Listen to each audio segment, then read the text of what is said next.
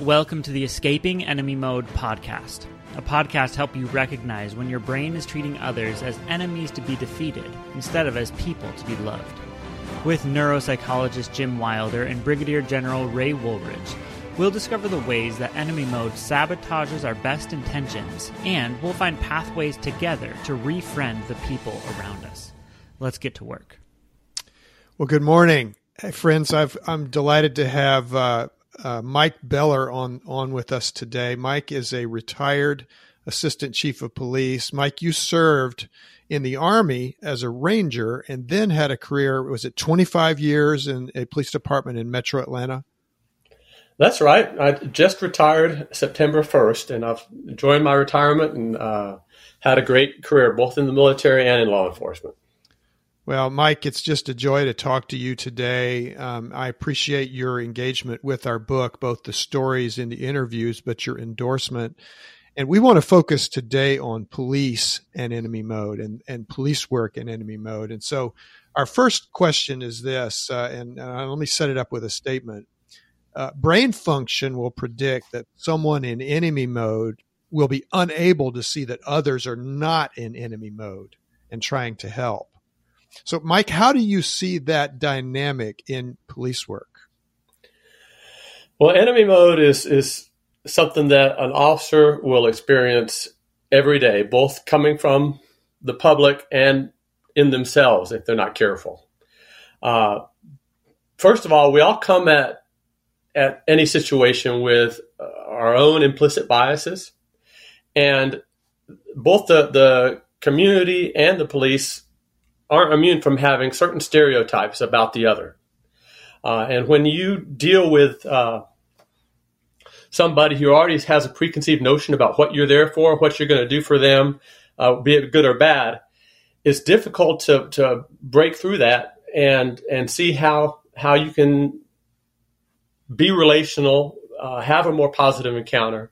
Uh, it, it takes a little bit of a reset uh, frequently would be called to, to say um, a customer dispute at a business or even a, a, domestic violence situation. And these are the kind of calls where actually most officers are at these these calls to bring peace, to help, to help both parties to find some kind of mutually uh, acceptable uh, outcome that at least temporarily brings peace in the case of a domestic situation and yet very often the the people involved will be so uh, locked into enemy mode. Number one, based on the the, the the, the angry discussion that they're in the middle of, and number two, based on their preconceived opinions of law enforcement officers, that it is very difficult to to to, to break through that and and let people see that you're there to help them form a relationship and and and kind of change the change the story. Now, earlier, Mike, when we were talking, you mentioned domestic violence situations, and uh, you're coming into someone's house, and and those can really be dangerous situations, can't they? Yeah, people will act differently in their own house than they would ever act in public, and and it, it starts with a, a sense of power and self righteousness, and you know you're in their turf, you're encroaching on them and their status is challenged, you have a legal right to be there. Uh, that's the call you were sent to, and and you're there trying to bring peace to a violent situation, uh, determine if there's any any charges that need to be filed, and at, at the very minimum, uh, ensure that there's no more uh, no more violence. Uh, and yet, people will will act in a way in their own home uh, violently in a way they never would uh, out in the public public sphere. Because they have that sense of self righteousness, they have that empowerment, and they feel like you are an intruder that's upsetting their their status, their power, their uh, their, their actual ego, uh, and so you know the the that's why we, we always send two officers to a to a domestic violence call because uh, it might be that you have to arrest somebody, and it's not unusual to to have a, a, a man that, that, you're arresting, and suddenly the wife is now angry at you for arresting him, even though she's the one that called. Or wow. uh, it, it, it's it can be a very very dangerous dynamic, and and it it requires a, a, a careful touch on, on the part of, of, of police officers. No doubt you've seen officers go into those situations and, and maybe because the officer is in enemy mode, they made it worse with the people. Of course. Yeah, I, have seen that. And it's, it's, it's, uh, it's hard sometimes when, when somebody, you know, a, a good officer is able to step out from themselves because when you're on these calls, people will be pressing your button.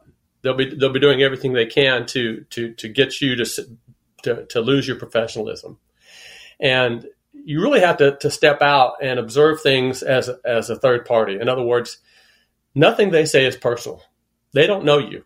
Uh, they don't. They're, they're really speaking to the to the badge and the uniform that you wear more than anything else, because everything that it represents in terms of authority uh, and and their own perceptions of what a police officer is. But what nothing none of that has to do with anything that's personal to you. And so, if you allow yourself to to take uh, a shot or an insult personally, uh, you've you've made a you've made a mistake, and, and it's likely that the the emotions that come out of you at that moment are going to be totally counterproductive to to, to making the the scene uh, safe to resolving the call. You're probably going to make it worse. And yet, we're all human. It's difficult to be uh, to be hit with a, a, a, a, verbal insult or a verbal assault, and and to just let it watch it go by and maintain your professionalism. Uh, I remember one of the first courses I took in law enforcement was called verbal judo, and, and one of their favorite lines was uh, when somebody you know, just launched into a tirade uh, uh at you about uh, you know who your mother is and everything that you, you might have come from and everything else. And just to look at it and watch it go by and then say, appreciate that. But what we really need to do now is step you out of the car. Or it just, it's just the words to allow the words to have absolutely no effect and uh, to get right back on to what needs to happen next. Wow. I appreciate that, even though they've cursed you one side, uh, up, up one side and down the other. Exactly. It's a, it's, it's a way of, of, of, it's, it's like you have a, a, a, a, you're able to dodge the, the arrows that were just flung at you and get right back on track with, with what the, the, the call requires. And I think uh, people will read our book and realize it, it will take an officer staying relational, avoiding enemy mode, and always able to calculate the least harmful alternative in these encounters that can be dangerous now, uh, Mike, what about the dynamic when your officer is uh, uh, uh apprehending a suspect? What about that? Well, so when you're when you you know, oftentimes we have to stop somebody that we suspect has committed a crime or is committing a crime, and that is is a totally different situation than, than the other disputes we're talking about, where you actually are there to help for a dispute or a customer business dispute, domestic dispute. When you're apprehending a suspect, you're honestly not there to help them at all. You're there to, to, to find uh, or prove that they are doing something wrong because you think they are. And so uh, that naturally, of course, will, will go straight to, to enemy mode uh, unless you're real careful. And, and uh, a lot of times, uh, you can control how, how far things go. You can control how far things go by, by, by number one, just staying professional. And, and I like to totally step outside of myself with somebody and, and, and say, listen, I wouldn't be doing my job if I didn't stop you and question what you're doing here behind this business at 2 a.m. in the morning. I wouldn't be a very good officer if I did didn't do that, right? And and with that kind of uh, uh you know, I've now taken myself out as instead of this is me personally, this is what another good officer would do. So I, have I've disengaged uh, my actions and, and, said any good officer would be doing this. And oftentimes people will say, "Yeah, I understand. This is what you have to do. This is what anybody should do uh, to maintain uh, public order." And yet they're gonna they're gonna still uh, have a certain feeling of suspicion of uh, defensiveness it's really going to be hard to be relational in, in that encounter. Uh, but I've seen good officers do it. I've seen officers stop somebody in, a, in an adversarial officer suspect encounter, uh, maintain a relational conversation, and soon they have somebody that, that they're on good terms with. Maybe they could use them as a, uh, for information later as a, as a confidential informant or whatever. But because they've been uh, relational and, and not allowed the, the, the whole encounter to go uh, south, they've um, they've established a, a, a, good relationship that can help them in their job in the future. Wow. Well, let's shift gears a little bit.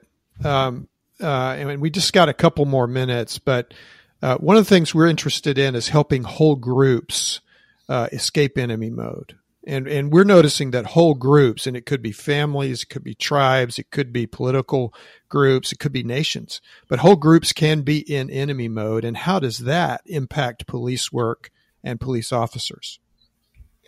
Well, you know, uh, I feel like, in, in, to a certain extent, uh, starting starting with 2014 in Ferguson, Missouri, uh, there's been a section of the community that, that is enemy mode with their perception of what police are, and and people will see a uh, a video of, of, an officer doing something clearly excessive, doing something that, that shouldn't have have, uh, have happened, and they'll assume that other officers are like that. Uh, and stereotypes are are huge.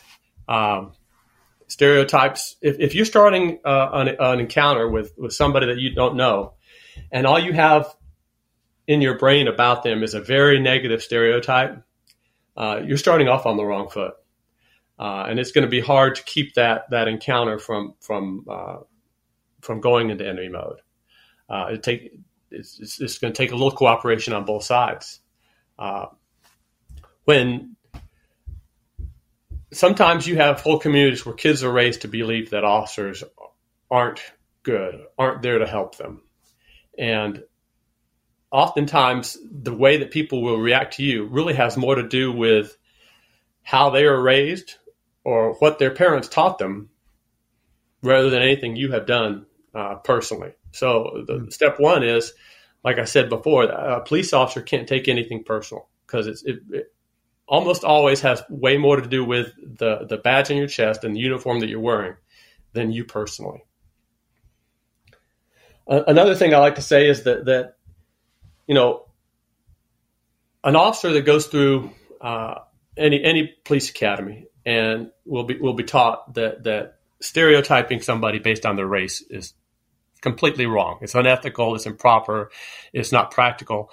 And that, that goes on into their in-service training at, at uh, uh, uh their department. Uh, the only time officers should take race into account uh, in police work is when they've received a, a certain a certain suspect description, and of course they're going to be looking for people of that description. Uh, any other time that race is taken into account in deciding what to do, who to stop, uh, and, and, such, is, is totally unethical. Uh, and that the reason is because we've we've got a value that, that people should be treated as individuals uh, based on their actions, their observable behavior, rather than what tribe or what group they come from. And, and yet, frequently you'll see and meet people uh, at all levels of, of, government that somehow feel it's right to stereotype law enforcement officers based on what they've seen on, on, a, on a body camera in in a certain situation of a law enforcement officer misbehaving. Uh, there was a well-known uh, quote from from a national police trainer, and he said, "Trying to characterize police officers as violent, racist, power-hungry brutes based on uh, a video you've seen is no more acceptable or valid than any other form of prejudice." Mm-hmm. And and you we can all understand that we can all accept that but the public sphere still has a, a lot of very uh, pointed uh, group con- condemnation just because one individual uh, crosses the line. I mean, you saw in the George Floyd riots, you, you had these officers that, that were clearly using excessive force, and suddenly every officer in the whole country was was was vilified in the media, and it's it's, it's um, you know, it's it's it's the world that we live in, but that doesn't make it right. Well, Mike, you've given us a lot to think about. You've given our listeners a lot to think about. And we're going to be unpacking the enemy mode implications of everything you've talked about. But before I, we sign off for today, I just want to thank you for your service.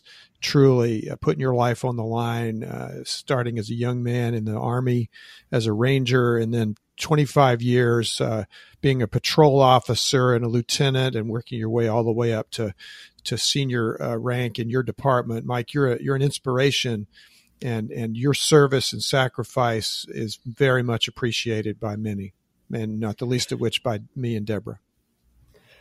You know, I, I read a, a, soldier that that had the best answer to to what to respond when someone says "Thank you for your service," and and one of my favorite responses is that you are worth it. Uh, you're worth it, meaning the individual that you're talking to is worth it, but the, the community we live in is worth it, and this this this country is, is worth serving. And so, uh, on that note, that's that's all I have to say is is you were worth it. God bless you. Thanks so much. God bless you too, Ray.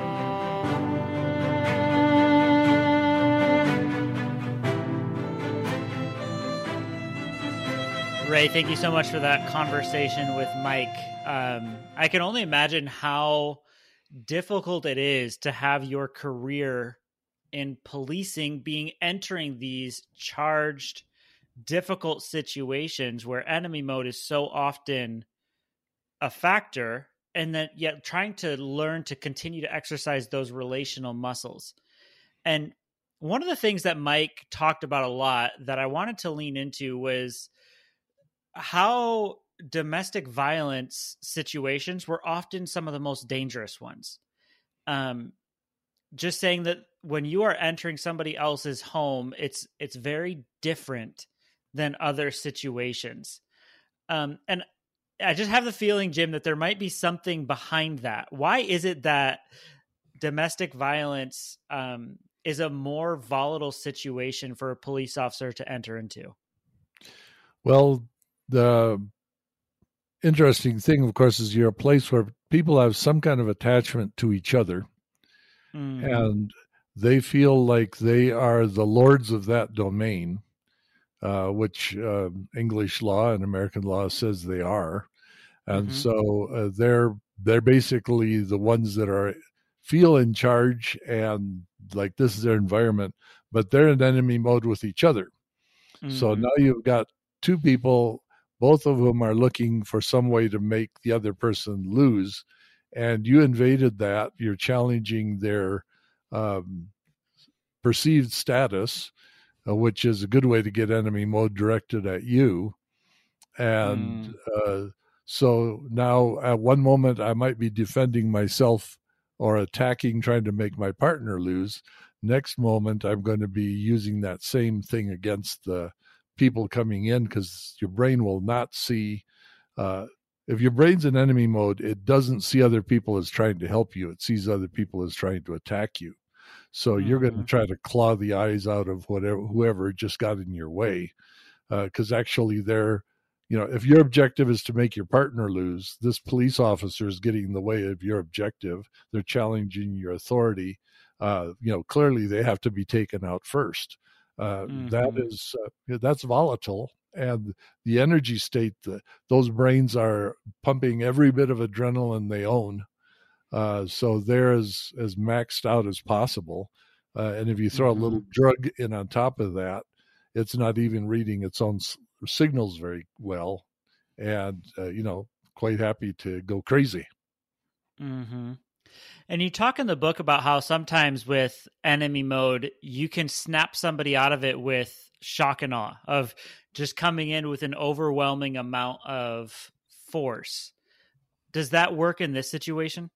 Yeah, that's the striosomes you're talking about right there, and it's a very interesting little situation with them. They they're uh, controlled both by the uh, prefrontal cortex, your identity state, or by uh, the amygdala and the lower structures of the brain. And so, what happens is shock and awe. Your calculator up in front goes, "Oh, uh, can't win here, so shut it down, shut it down, shut it down. It's sort of like Seligman's learned helplessness. Mm. Only instantaneous learned helplessness, like, oh, this isn't going to work. So you watch it in in a in a you know movie, a police movie or something like that. You watch the police officers come in. There's seven of them with drawn guns uh, on one suspect, and they say, "Put your weapon down." And they look around and they they put their weapon down because shock and awe just worked. But if your mm-hmm. attachment center, which comes into the striosomes from the other side, says, I have a relationship on the line here, uh, then your mother bear kind of instinct kicks in. Mm. And even in the movies, when they say, put your gun down, if the person with the gun that has his daughter has been captured by these uh, guys with the seven weapons, you know the story's going to go the other way. They're going to fight against all kinds of odds because attachment and and my territory and my people, all of that is being threatened here. And so, of course, in the home, we've always got attachment going on, and the chances mm. that shock and awe will not work. Uh, you know, so now you've got to engage somebody relationally enough to to pull them into quiet instead of shocking them into quiet, which would mm. be, you know, which tactic are you going to take? Uh, and and that's why they'll often send more than one police officer in i think always if they can more than one police mm. officer in so if one of you is trying to just basically stop harm the other one can be trying to quiet the situation and hopefully that's what they do hmm yeah it sounds like there's just so much at stake and it's it's got to be confusing too because the the approach that would work best in one location with one person isn't going to work and could backfire in a horrible way. Um, Ray, how do you think, having had that conversation with Mike and your own experience in the military and in leading organizations, what do you what do you need to be aware of when you're encountering people in in this type of enemy mode? Well, you you need to be aware of uh, uh, a lot of things. Uh, everything Jim was saying plays into it. I would also mm. say uh, there's there's so many unknowns. You don't you know you're going into a situation where what other threats are present in this in this environment, mm-hmm. and and because uh, if you're going into somebody's house, what weapons are present, what uh, narcotics are present, uh, uh, what pets are present, you know, what other human beings are, are in it. So there's all those unknowns. But the other thing is mm. you need to mm. your own reaction to that situation. You've got to be able to control your own response. Mm-hmm. You have to have a, an ability to, to to obviously be on guard and to be professional, but stay relational in in a way so that you can um, do your job and make a and, and hopefully defuse the situation long enough mm-hmm. to to get to some type of a peaceful resolution. Now, uh, in our research with with Mike, when we talked to Mike, when we talked to other cops, we found out that uh, sometimes uh, cops are total enemy mode, not only with the the perpetrators or with the people in the situation, but also uh, they're in enemy mode themselves in how they respond. So they mm. they come into an enemy mode situation, and they're they're in enemy mode themselves.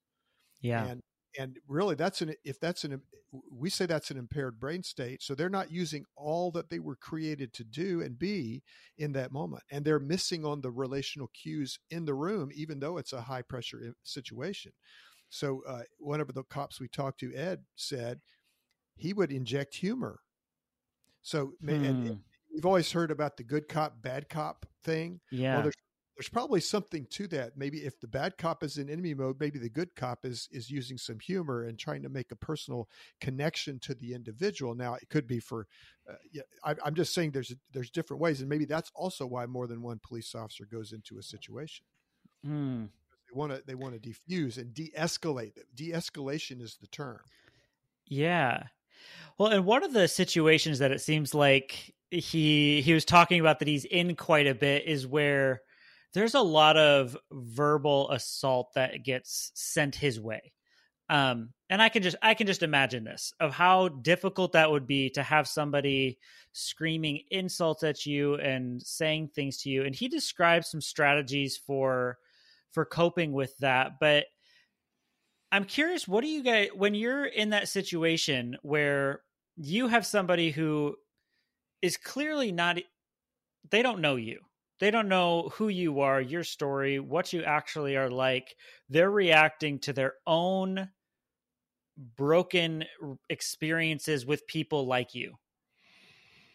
And how do how do you engage with that in a way that stays relational? Well, I think one one of the one of the strategies that Mike talked about was, uh, and, and he didn't say it this way, but he he he knew it wasn't personal. Mm. They didn't know him. They didn't know his story. They didn't know his family. And if they were talking about it, his mama, they they'd never met his mama. So yeah. so he had learned to just dismiss those comments and and and to quote the Godfather, it's not personal. It's just business. So that let the, let all that stuff, all those attacks go go away. Now, yeah. You can do that and be manipulative, but there's also a healthy way because Mike knew who he was. Mm.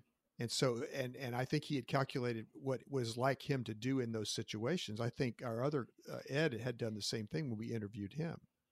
So, um, you know that those type of comments can trigger the officer, and I think that's what the training is trying to prevent the officer from being triggered into stupid enemy mode, him or herself. Yeah, and I've I've noticed that even in myself sometimes, like in a tense situation where there's a lot of like name calling and high nerves. If if I try and like step outside of it a little bit and be like, this isn't about me, this it's like I feel like I'm also like keeping it under the surface, and then I can snap into enemy mode really fast.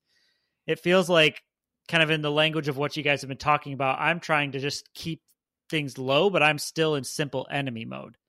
Mm-hmm. What are what are some of the risks of that like where you're just trying to step outside of yourself? Well, the first risk about it is that on both sides of the situation of the conflict, there's any number of uh, traumatic events that have gone into shaping our reactions. And so, uh, mm-hmm. if you happen to say, look like, or remind me of something that really got to me in the past, uh, doing or saying that will set me off in a way that I'm actually not prepared for mentally. It'll, you know, kind of suddenly push my button and make it really hard for me to to uh, remember who I am. So mm-hmm.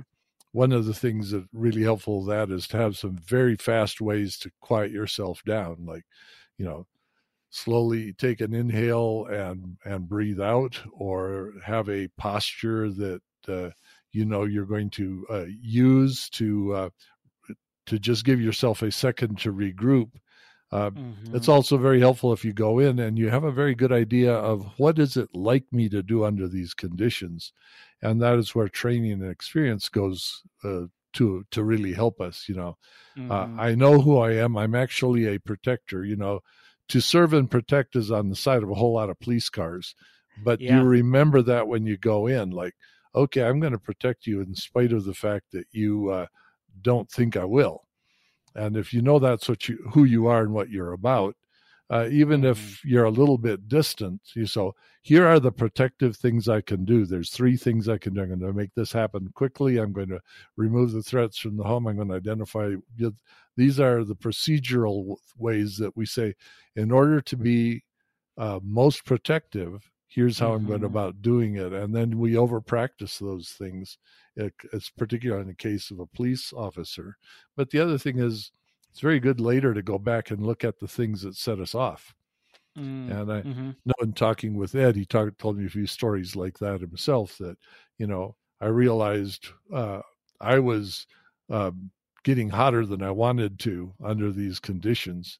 Uh, in this particular case, I think it's because the sergeant was in enemy mode, and uh, he was already set to deal with the domestic violence situation. But how do you deal with the sergeant in enemy mode on top of that? That, as a r- rookie officer, he had no experience doing, and so mm-hmm. he had to actually Im- expand and grow his personality by saying, you know, okay, I next time I have to deal with a sergeant, uh, here's what it's like me to do and to stay ed and so there's growth to be done even when we're having having a struggle mm-hmm. one of the topics that mike brought up that i was really grateful for um, was just bringing up the the very difficult concept of stereotyping and the preconceived ideas we have of people Um, and he talked about how it's it's unethical to racially stereotype, and yet there's also a stereotype of police officers that happen. And as he's talking about this, it it reminds me of concepts like implicit bias and some of these these leanings that we have inside of us that we don't even re- know that we have sometimes. And i'm wondering what what the role of that is when it comes to brain science how we can protect ourselves against that and um kind of how we can keep relationships front and center even when we're encountering people that may be be different than us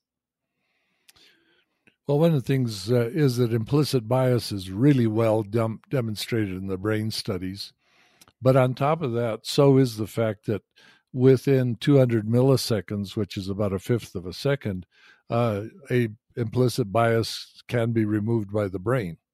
Hmm. And so while you may react with that bias, the first thing, it's impossible to remove it because basically it's your trauma history again. Hmm. If I've been threatened by uh, some brown haired guy wearing earphones and drinking water out of a bottle, and you turn out to be a brown haired guy wearing earphones and drinking water out of a bottle, my amygdala mm-hmm. is going to go, danger, danger, Will Rogers. Uh, yeah. But in in 200 milliseconds, the brain is able to come online and go, let's look that over and see if that exists right now. Mm-hmm. And how do I how do I update uh, knowing I have a bias, I'm going to react to this. How do I go about seeing is it true in the moment? And you can actually uh, learn to diffuse that. Uh, again, if you know that you're the kind of person that doesn't let those biases linger. Mm-hmm. Mm. And of course, that'll be on one side because the other person may not be taking their biases into account. And so there's a lot of ways of how do we actually get to know uh, each other relationally. And I remember my mm-hmm. father, who uh, was born in 1914, um, he said that all the police officers he knew as a child walked beats around the neighborhood. Everybody in the neighborhood knew all the police officers. They knew each other. They talked to each other. Uh, they didn't have cars. Once police went into the cars, they became unknown people. And hmm. so, uh, again, one of these things uh, that we, you know, we're trying to figure out as a society is is how do we deal with these things? But from our perspective, uh, the most effective thing is to find the ways that you've been traumatized, uh, recognize them, and then uh, do something to resolve the trauma so it doesn't build up a traumatic set of reactions to other people um, mm. based on a series of uh, non-relational enemy mode encounters. Because if I, we have an enemy mode encounter, uh, chances of one of us or both of us getting traumatized is really quite high. Uh, and mm-hmm. so I've got to I've got to deal with that internally. And almost all the police officers and first responders I know have gotten way behind on that uh, mm-hmm. recovery recovery side, and so have the communities. So one of the mm-hmm. things that I would hope we would do as Christians is go into these environments, uh, teach them something like, uh, let's invite God into this moment and have Him show us who we really are, so that we can recover from the traumatic reactions that we're carrying with us. Uh, and if we do that, we're going to be diffusing, uh, de-escalating future situations. Yeah, and in those those situations it seems like enemy mode is something not just that one person brings into the situation but it's something that can be caught and is contagious.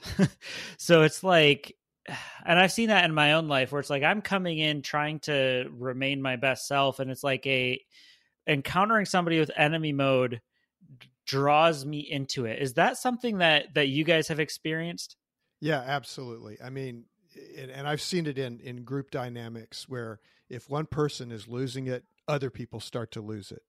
And mm. if if one person is angry, other people start getting angry. And, mm-hmm. and and if people are blaming other people, then the blame starts going around the table, and it becomes almost a schoolyard thing. And what, one of the stories I heard, and we tell this story in the book, is in a corporate setting around a in a boardroom, and it became a, a name calling and blaming session. And mm. everybody there, it and the leader made it worse because he started it out on that note and he mm-hmm. set a tone of I'm blaming this person for causing the problem. And next thing you know, they were they were uh, divided. It was like a civil war around the table, and it took days and weeks to recover from that. Mm-hmm. I would also have to say, uh, and I really don't like admitting this, but when I encounter someone in intelligent enemy mode and they're trying to make me lose, my brain is real hot to fat fast to say, okay, I I'm going to figure out how to make you lose uh, mm-hmm. and coming up with strategies is often how I first recognize that I've gotten into intelligent enemy mode myself. It's like, mm-hmm. okay, you're going to do that. I'm going to make you look stupid. Okay, you're going to do that. Uh, I'm going to, uh, you know, uh, dodge that one and and you know all these strategies that I'm thinking of rather than trying to engage with the person. So yeah, it's very contagious to me, and it's the worst mm-hmm. form that's most contagious in my case. Hmm. And then on a positive side, is relational health contagious too? Is that something that we can spread, or is it just the uh, the negative aspect that that spreads easily? Well, I'd have to say the wonderful thing about the brain is it desires joy a whole lot more than it likes to be in enemy mode. Uh, and so, if we can actually bring joy into a room to be glad to be with you, and it's sometimes mm. as simple as this is to say, yeah, I can see you're really fighting for your existence, your purpose, your goal, your whatever it is right now. And I'd like us to solve this together as well as we can. You know, I bet if we work together, we'll have a mm. better solution. Something like that is often enough to to diffuse the people in my life and go like, "Oh yeah, I didn't think you'd ever help me, but you were really interested in that." Uh, mm-hmm. And so the joy is is actually more desirable uh, than enemy mode. And yeah, it does pull people in. Not always, but it sure can. Mm-hmm. Yeah, people just like being around people who are like that. And, mm-hmm. and and they don't know yeah. why. They just like that person. That's a nice person. Mm-hmm. Well, what we what we see in that is relational joy. Well, I think that is a, a great place for us to wrap up for this episode. A, huge thank you to Mike um, for his service on the police force and for all those who are stepping into those dangerous and volatile situations, uh, putting their lives on the line to make sure that that people are safe and taken care of. In the next episode of the Escaping Enemy Mode podcast, I am so excited for you guys to hear the interview that Ray has with Major General Jack Briggs on the as if self. Uh, you may not have heard of the as if self before, but trust me, this is a transformational concept that I think is really going to help you understand yourself and others so much better as you learn to escape enemy mode. You've been listening to the Escaping Enemy Mode podcast. To learn more about the book by Dr. Jim Wilder and Ray Woolridge, visit escapingenemymode.com.